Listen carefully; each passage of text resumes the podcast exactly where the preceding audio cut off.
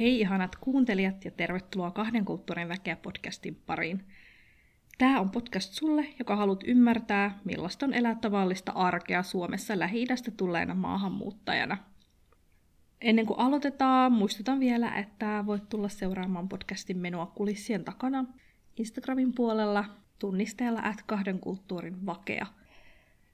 Tänään sun seurana täällä on minä, eli Mariam, ja tässä jaksossa meillä on ihana kunnia esitellä meidän kauden eka vieras Adrita. Ja Adritan kanssa keskustellaan maahanmuuttajataustaisista ja mielenterveydestä.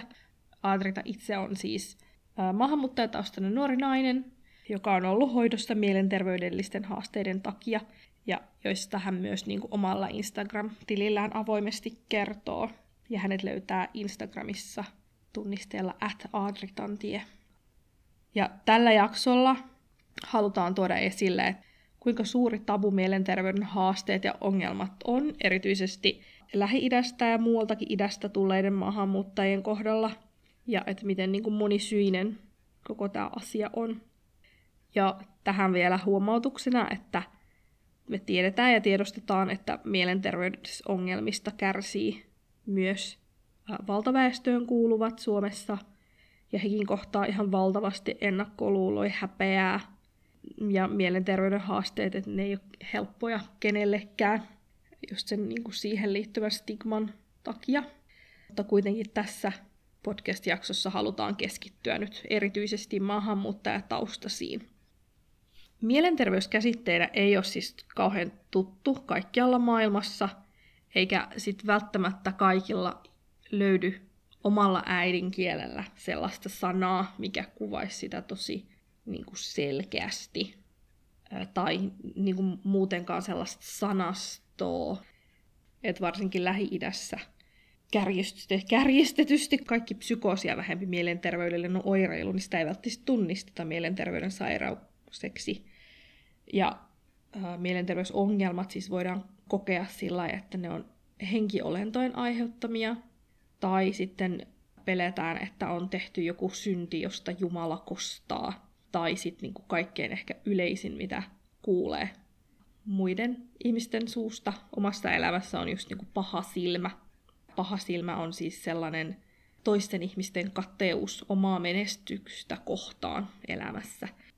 Myös Suomessa, jos miettii sellaisia vanhoja sananlaskui, kateus vie kalatkin vedestä.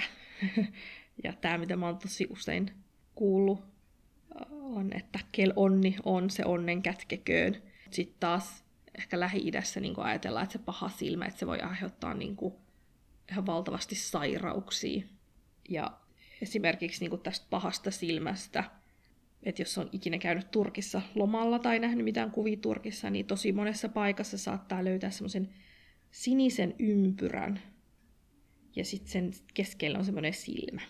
Se on semmoinen sininen silmä oikeastaan, niin siis tosi paljon ihmiset käyttää sitä niin kuin kodin suojelemiseen, kauppojen suojelemiseen, sitä pistetään joka paikkaan, että se niin kuitenkin suojelisi siltä pahalta silmältä.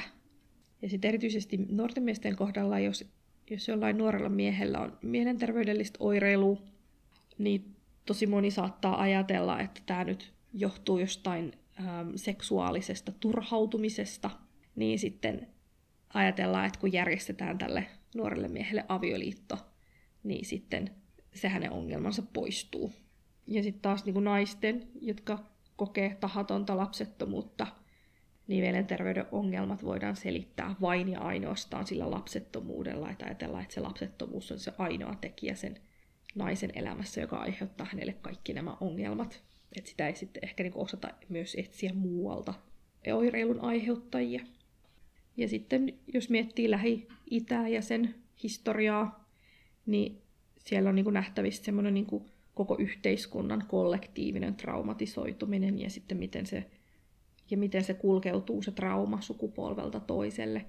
Ja Suomessa oli niin kuin nähtävillä samaa sotien jälkeen syntyneiden sukupolvissa, että kun vanhemmat oli nähneet ja kokeneet sodan, että millä kaikilla eri tavoilla he sitten siirsivät sitä omaa traumaansa lapsille.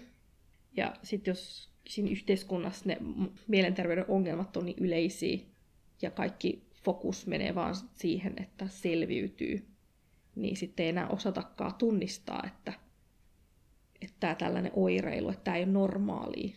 Mutta sitten kun kaikki kärsii siitä samanlaisesta oireilusta, samasta ahdistuksesta, niin eihän sitä sitten osaa ajatella maailmaa, missä sitä ei ole.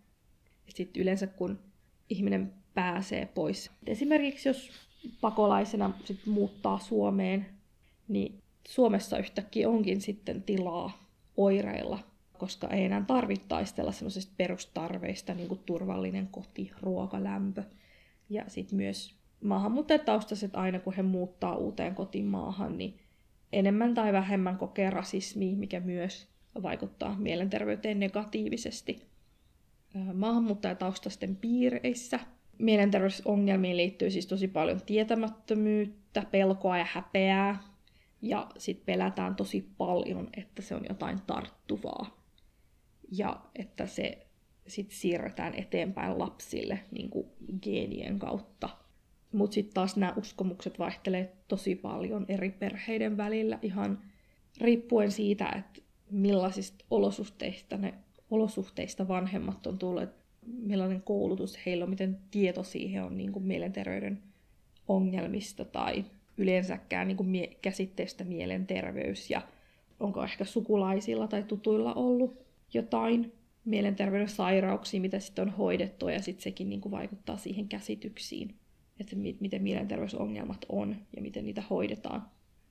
Ja, tai esimerkiksi Terveyden ja hyvinvoinnin laitos on jonkin verran tutkinut ja siinä on siis huomattu, että mielenterveysoireet on joissakin ulkomaalaistaustaisissa ryhmissä yleisempiä verrattuna sit siihen koko väestöön. Ja erityisesti lähi taustan omaavilla esiintyy muuta väestöä enemmän masennus- ja ahdistuneisuusoireita. Et vaikka mielenterveysoireilut on tosi yleisiä maahanmuuttajataustaisten keskuudessa, niin he on se ryhmä, joka käyttää kaikkein vähiten mielenterveyspalveluja just sen niin kuin stigman ja häpeän takia. Mutta sitten, jos menee siihen niin kuin, sit taas Suomessa kasvaneisiin ja opiskelleisiin, niin maahanmuuttajataustaisiin, niin he, on sit, he suhtautuu sit paljon avoimemmin mielenterveysongelmiin ja ää, niin kuin ymmärtää sen niin kuin koko käsityksen, mitä tarkoittaa mielenterveys, ja sit on saatu sitä faktatietoa. Mutta siitä huolimatta just se vanhempien esimerkki ja sitten se niin kuin leima, leimautumisen pelko on tosi suuri. Ja niin sen takia niitä myös sit kuitenkin pidetään vähän niin kuin piilossa. Et jos miettii kantasuomalaista tai maahanmuuttajataustasta, niin se suurin ero mielenterveysongelmien kohdalla on se, että erityisesti yhteisöllisestä kulttuurista tulevat, niin heillä se mielenterveysongelma ei kosketa ainoastaan sitä yksilöä, vaan se häpeä ulottuu muihin perheenjäseniin. Ja sit sitä kautta aletaan epäilee heidän niin kuin sen koko perheen mainetta normaaleina ihmisinä, niin kuin hyvänä perheenä. Että se on niin kuin tosi tärkeää, että se perhe on niin kuin, että perheen maine on hyvä. Että ei ole niin sanotusti epäonnistuneita lapsia, kun sitä ajatellaan, että mitä ne vanhemmat teki tai onko se nyt noiden geeneissä. En mä sit halua, että mun lapsi menee noiden lasten kanssa naimisiin. Että tällaisia vähän niin kuin monimutkaisia, monisyisiä niin kuin ajatuksia tässä maahanmuuttajataustaisten suhteessa mielenterveyteen on. Taas pitää muistuttaa, että kaikki eivät ole tällaisia, kaikki eivät ajattele näin. Että ehkä tärkeintä on tietää, mitkä sellaiset yleiset periaatteet on, mutta sitten olla myös valmis siihen, että se vaihtelee ihan valtavasti eri perheiden välillä on perheitä, jotka on tosi valveutuneita ja on perheitä, jotka niin kuin ei ymmärrä ollenkaan ja pienikin mielenterveyden oireilu, niin ne ajattelee, että se on taas joku saatana siellä taustalla. Mutta nyt hypätään meidän upean vieraan Adritan haastatteluun ja kuullaan hänen kokemuksia ja mietteitään mielenterveyden haasteita maahanmuuttajataustasena. Tähän väliin pahoittelen etukäteen haastattelun vaihtelevaa äänenlaatua, että mun puolelta. Siellä kuuluu ininää taustalla, vähän rahinaa sekä mun nuoremman lapseni protestointia, että hänelläkin oli ilmeisesti paljon asiaa sanottavaa tästä aiheesta. Mutta siitä huolimatta tämä on kyllä todella kuuntelemisen arvoinen haastattelu. Ja tosi ihanaa saada sut Adrita tänne. Kiitos. Meille. Tosi ihanaa olla. Joo, tosi ihanaa päästä keskustelemaan. Kyllä, samoin. Et tosi, ekan kerran mä näin siis sun IGn ja sit mut kiinnosti tosi paljon se sun tarinas ja miten niinku rohkeet se oli, että sä tulit senkaan niinku julkisesti puhumaan, että harvemmin niinku näkee, että joku maahanmuuttajataustainen just niinku puhuu mielenterveydestä tai sen kokemuksesta. Miten sä itse haluaisit kertoa itsestäsi, että mikä sun tarina on? Vaikea kysymys eli tälle alkuun. mutta tota, no siis mä oon nuori nainen, maahanmuuttaja, parikymppinen opiskelija, jolla on mielenterveysongelmia ollut menneisyydessä. Ei mulla oikein sille sen enempää, että mä tosiaan niin yritän tuoda tavallaan mun omia ajatuksia liittyen mielenterveysongelmiin ja omaan kulttuuriidentiteettiin ja sitten nimenomaan, että miten ne kaksi on ollut niin toisiinsa yhteydessä oman identiteetin rakentumisen osalta, niin sellaisena mä oikeastaan itteni näenkin. Vähän ehkä itseään niin kuin etsivänä vielä. Joo, ja miksi sun mielestä tarvitaan just sitä, että sä niin kuin perustit sen Instagram-tilin ja aloit kertoa siinä, että mi- tavallaan mikä se pointti sun mielestä on, miksi se on tärkeää? Niin, se on just se, mitä säkin toit just äsken esille, että kun harvoin näkee maahanmuuttaja puhumassa niin kuin mielenterveydestä. Ja musta tuntuu, että tietysti kun mä oon itse niin kokenut sen, mä myös, niin kuin, no en mä tiedä, onko mä nähnyt niin, niinkään paljon mun omassa niin kuin, lähipiirissä, mutta et just se, että et, myös maahanmuuttajilla on niitä mielenterveysongelmia, niin mun mielestä niitä pitäisi tuoda enemmän esille julkisesti. Joo. Ja mua on aina harmittanut se, että miten siitä ei uskalleta puhua. Ja mä oon kans niinku ihailu niitä ihmisiä, jotka uskaltaa puhua heidän ongelmistaan julkisesti Joo. tai sitten muuten niinku avoimesti, niin ehkä se oli itsellekin vähän semmoinen, semmoinen hyppy tuntemattomaan. Joo. että tota, vähän kokeilumielessä lähdin, mutta on Joo. kyllä kokenut, että on ollut antoisa. Joo, varmasti. Joo. Uh, miksi sä ajattelet, että on niin kuin aika vähän maahanmuuttajataustaisia, jotka puhuu siitä omasta mielenterveydestään, mm. että mitä sä mietit mm. siitä? No se on vielä aika semmoinen tabu, tabu ja sitten semmoinen ehkä, ehkä vähän semmoinen mistä yksinkertaisesti vaan haluta tai ei ehkä niin kuin edes tiedetä, mitä se on. Tai ja. aika niin kuin heikko käsitys ehkä. Tämä on ehkä mitä mä oon niin kuin omassa lähipiirissä nähnyt enemmän. Mutta sitten tietysti niin kuin, en mä tiedä, onko se niinkään pelkästään maahanmuuttajien ilmiö. Kyllä niin kuin Suomessakin tuntuu olevan vieläkin semmoista ilma, semmoinen ilmapiiri, että ei haluta puhua, puhua niin kuin mielenterveysongelmista. Et ehkä se on se yleinen miele, mielen, mielenpiiri, siis ilmapiiri, mikä tavallaan rajoittaa aika paljon. Joo, kyllä mä oon samaa mieltä, että just se, että siihen liittyy niin paljon semmoista häpeää ja joo, sitten jo. ei niinku kehdata sanoa kenellekään ja varmaan semmoinen vähän niinku hullun leima, että sitä tosi mm, moni pelkää. Joo. Nimenomaan just sitä stigmatisointia kanssa, että sitä on kyllä todella paljon. Miten sitten sun lähipiiri suhtautui siihen, sit kun sä kerroit heille, että nyt sä oot niinku sairastunut? Mun lähipiiri nyt on aika pieni. En, en hirveän monelle kertonut, mutta siis he, niille, joille mä kerroin, niin ne kyllä aluksi niin oli aika silleen järkyttyneitä. Mutta sitten ehkä pikkuhiljaa, kun ne näki, että hei, että on ihan, ihan oikea sairaus ja että tähän, tämä voi niin kuin, tavallaan olla todella vakavaa. Silloin niin kuin, ehkä pikkuhiljaa tavallaan ymmär, ymmärsi, että hei, että tämä on semmoinen asia, mikä pitää ottaa vakavasti ja että tähän on saatavilla hoitoa, eikä, niin kuin, eikä tämä tarkoita sitä, että olisi hullu tai että, että pitäisi niin kuin, tavallaan olla silleen heti, että niin, en tiedä. Mm. Siis alus, aluksi järkytys, mutta sitten nyt on ollut todella, todella tukevia. No, mua kiinnostaa, että millä tavalla he sit, tai sä niin kuin sit selitit sitä, että ajatteliko, että löytyisikö sinulla niin sanoja siihen sit mm. kertomiseen? Tämä on semmoinen asia, mikä niin kuin mä oon itsekin miettinyt, että tota, välillä tuntuu, että ei välttämättä edes ollut semmoisia oikeita sanoja kertomaan, että miltä itsestä tuntui tavallaan silloin sillä Joo. hetkellä. Että tota, ehkä mun osalta mä vaan kerroin, että mulla oli paha olla. Ja että mulla oli vaan pyörinyt niin semmoisia tosi niin kuin synkkiä ajatuksia mielessä. Ja ehkä niin kuin se oli se, mikä oikeasti niin kuin tavallaan auttoi mua tuomaan sitä mun omaa omaa niin kuin, kokemusta vaan.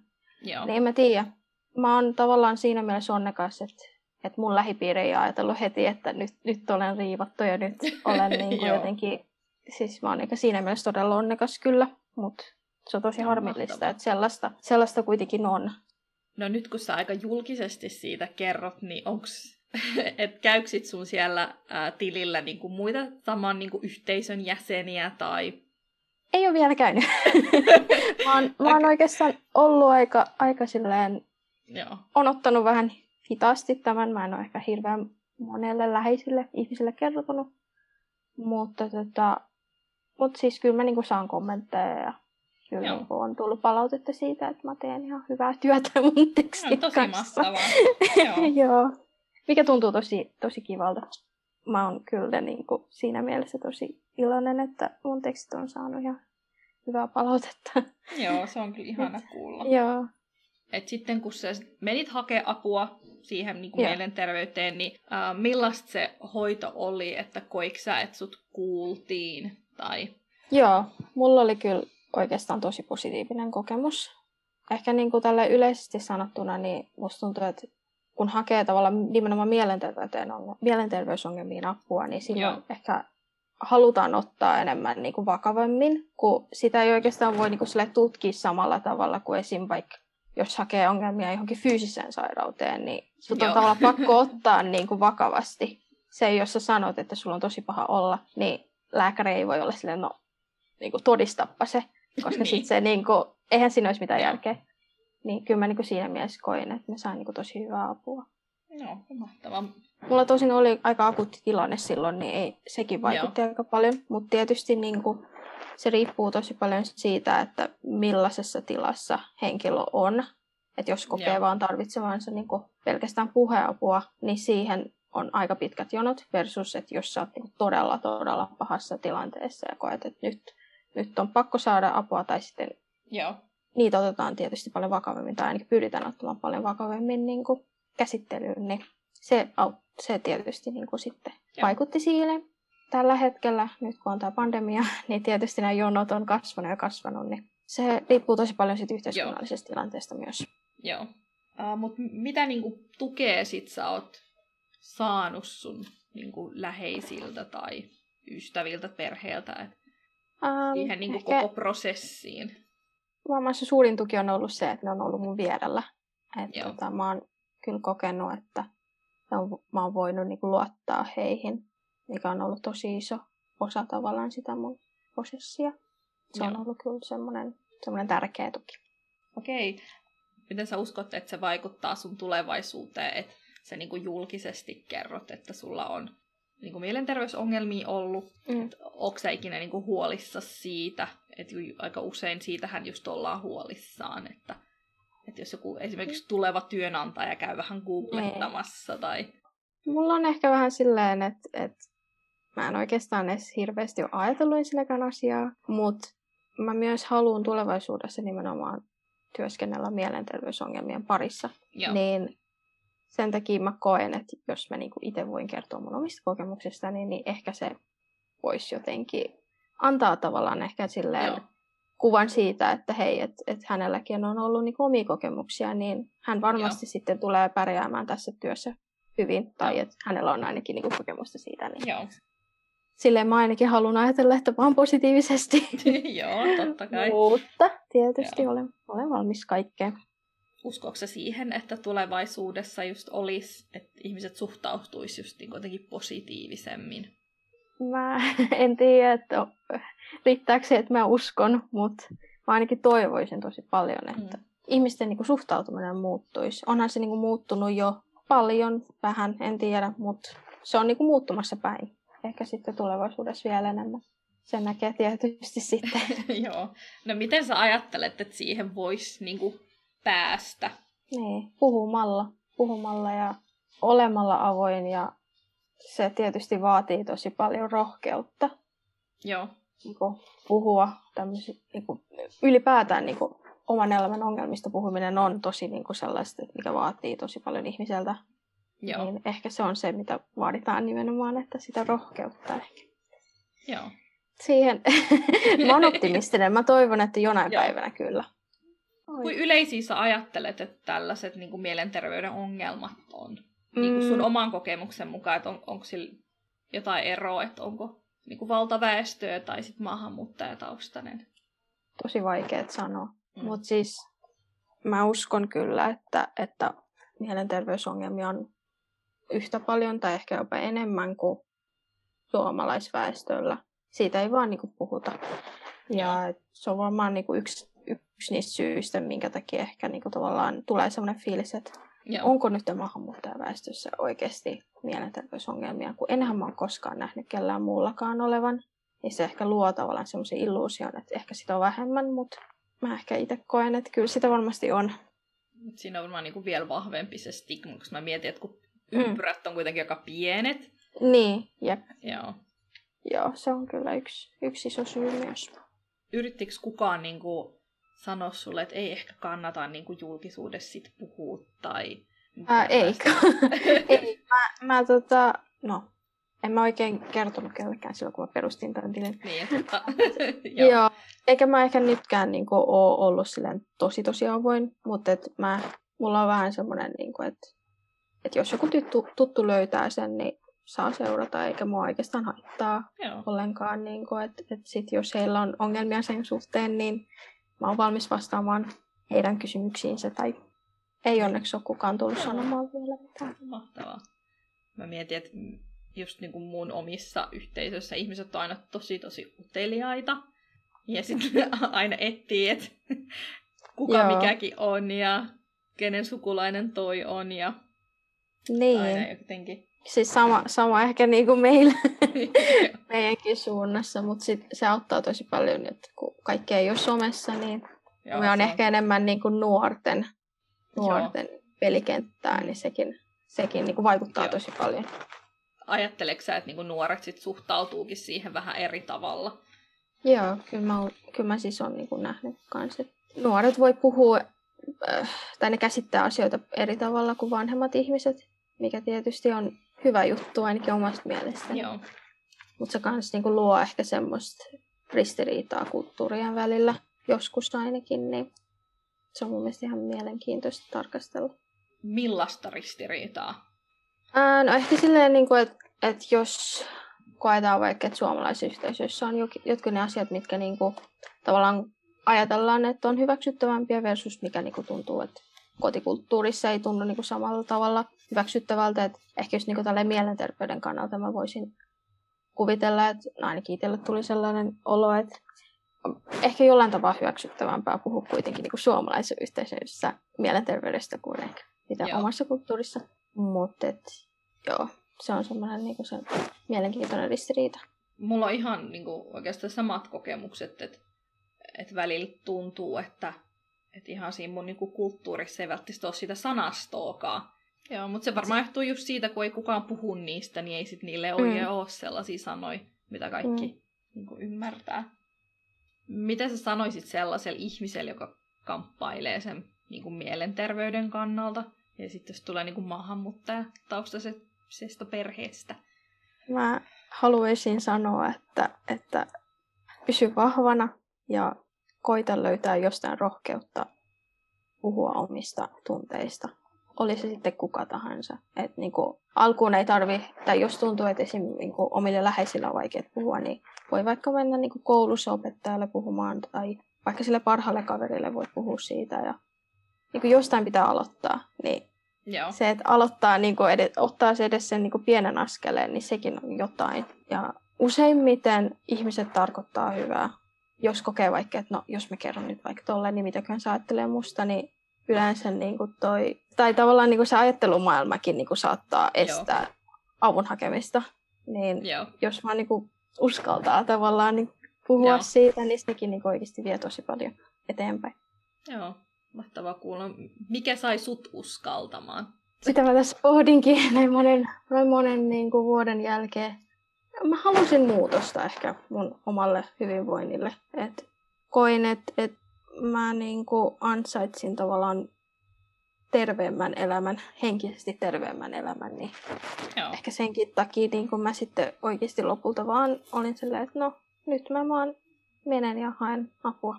Tässä sitä nyt ollaan, enkä mä oikeastaan katu, katunut sitä ollenkaan sen jälkeen, että se on ollut elämäni parhaimpia päätöksiä. Ihana rohkeus. niin no välillä, välillä tuntuu, että no onko mä nyt on niin rohkea, mutta joo, kyllä, kyllä, siis, kyllä se oikeasti vaatii aika paljon. Toivon, että joku muukin löytää sen rohkeuden. Millaisia sit muita ajatukset on, jotka niinku estää tavallaan ihmistä sit hakemasta sitä apua, kun sä kerrot noista niinku mielen ajattelutavasta? Varmasti yksi syy on myös, niin kuin, että just esim. vaikka, että miten tämä vaikuttaa mun tulevaisuudessa, jos mä niin kuin nyt haen, että Joo. Niin kuin leimaako tämä mut koko loppuelämäksi, niin, niin tollaisia ajatuksia.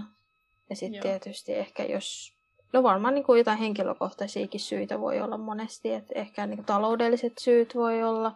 Esim. Niin kuin opiskelijana on usein niin kuin aika vaikea esim. hakeutua psykoterapiaan, kun sehän maksaa niin kuin aika paljon, niin sekin on niin kuin tosi, tosi semmoinen keskeinen ilmiö. Joo, se on kyllä tosi valitettavaa, että, mm. että vaikka siitä korvataankin aika paljon, niin sitten kuitenkin sit jää aika iso summa vielä maksettavaksi. Niin. ei ole kyllä kaikille tosiaankaan mahdollinen. Tunnistaako nykyään niin kuin ensioireet, että kohta menee pikkuhiljaa tässä tunnistamaan itsessäni semmoisia piirteitä kyllä. Kyllä se on niin auttanut tosi paljon se, että Joo. on niitä niin kuin, ollut avun piirissä ja sitten on puhunut niin paljon niin tuolla, Joo. just esimerkiksi ammattilaisten ystävienkin kanssa, niin, niin sekin niin kuin, auttaa tosi paljon sitten niin kuin tulevaisuutta ajatellen. Et sen sijaan, että niin kuin, on vaikka vuosikausia noidan kehässä, että et ajatukset vaan niin kuin, tuntuu, että ei oikein pääse mihinkään omien ajatustensa kanssa ja eikä pysty rikkomaan sitä kierrettä, Joo. niin se, että oikeasti niin kuin sitten vaikka puhuu vaikka terapeutin kanssa tai psykologin kanssa, niin se auttaa tosi paljon ymmärtämään, että mikä, mitkä semmoiset haitalliset ajatusmallit on ja miten niistä voi niin kuin päästä eroon tai voi edes pyrkiä niin kuin katkaisemaan niitä. Niin... Tarvitaanko siihen niin kuin aina esimerkiksi joku ammattilainen? Että nykyään on tosi paljon self-help-kirjoja ja Joo, mit, mitä sä ajattelet sellaisista niin kuin itsehoito-oppas jutuista? No, ei ehkä ole niin kuin, oma juttuni. Enemmän tämmöinen, niin kuin, uskon todella vahvasti tieteeseen. Mutta siis tietysti, niin kuin, jos kokee, että et, et, niin kuin, ammattilaiset ei voi auttaa mua, niin sitten tietysti self-help on aina niin kuin, se on Joo. vaihtoehto. Se on aina vaihtoehto, mutta et mä en ole itse niin kuin, niihin oikein edes perehtynyt itse ehkä toivoisin, että se ei olisi se eka, eka niin kuin avun lähde. Niin, että sit jos se on niin kuin ihan oikeastikin niin kuin ihan kunnon tavallaan mielenterveydellinen ongelma, että se ei sitten mm. ehkä auttaisi.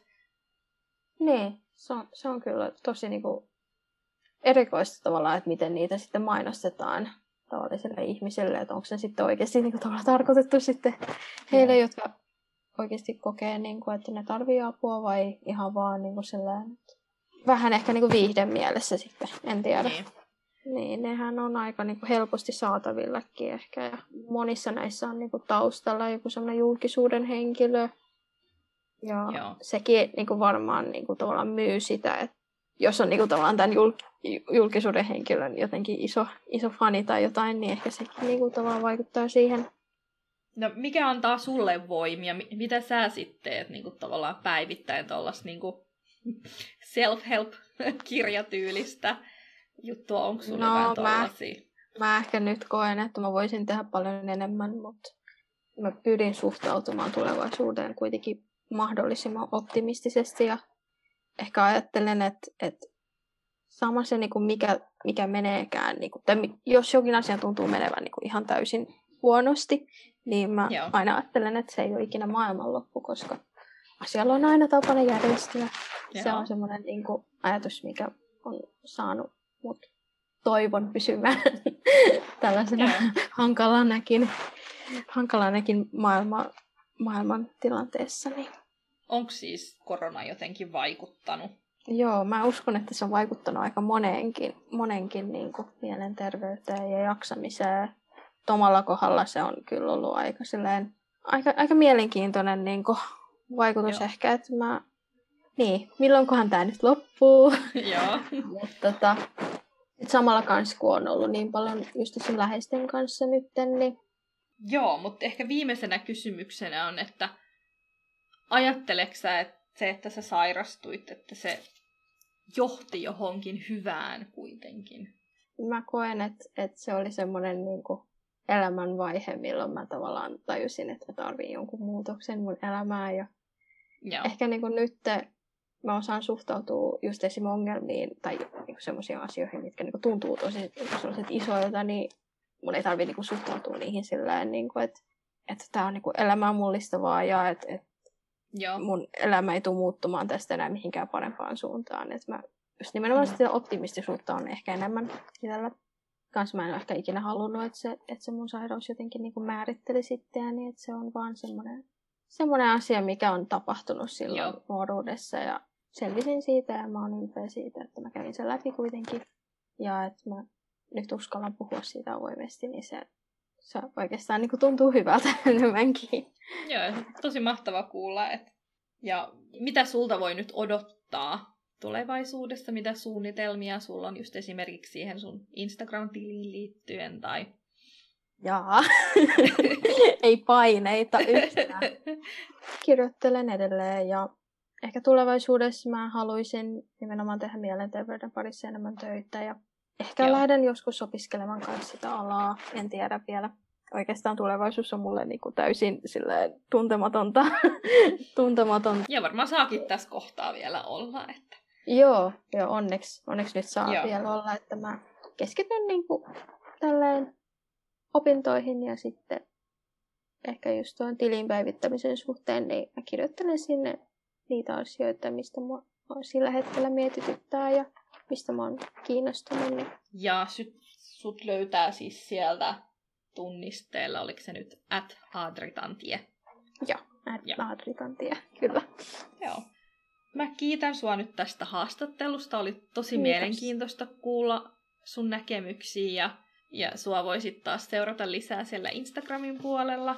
Ja kiitos paljon tästä haastattelumahdollisuudesta, että oli tosi, tosi tota, olen todella kiitollinen tästä. Kiitos tosi paljon Adrita ihanasta haastattelusta. Ihan mahtavaa, että saatiin sut tänne meidän podcastiin vieraaksi. Ja kiitos teille ihanille kuuntelijoille, kun olitte seuranneet tämän jakson. Ja ehdottomasti jatketaan Instagramissa keskustelua kahden kulttuurin vakea tunnisteen alla. Ja vielä tähän loppuun haluan muistuttaa, että mielenterveysongelmat on normaaleja asioita. Lähes jokainen sairastuu jonkinlaiseen mielenterveyden häiriön jossain vaiheessa elämäänsä. Ja jokainen on ansainnut avun saamisen siihen omaan sairauteensa. Ja jokainen on arvokas ja tärkeä. Ja näihin tunnelmiin. Moikka!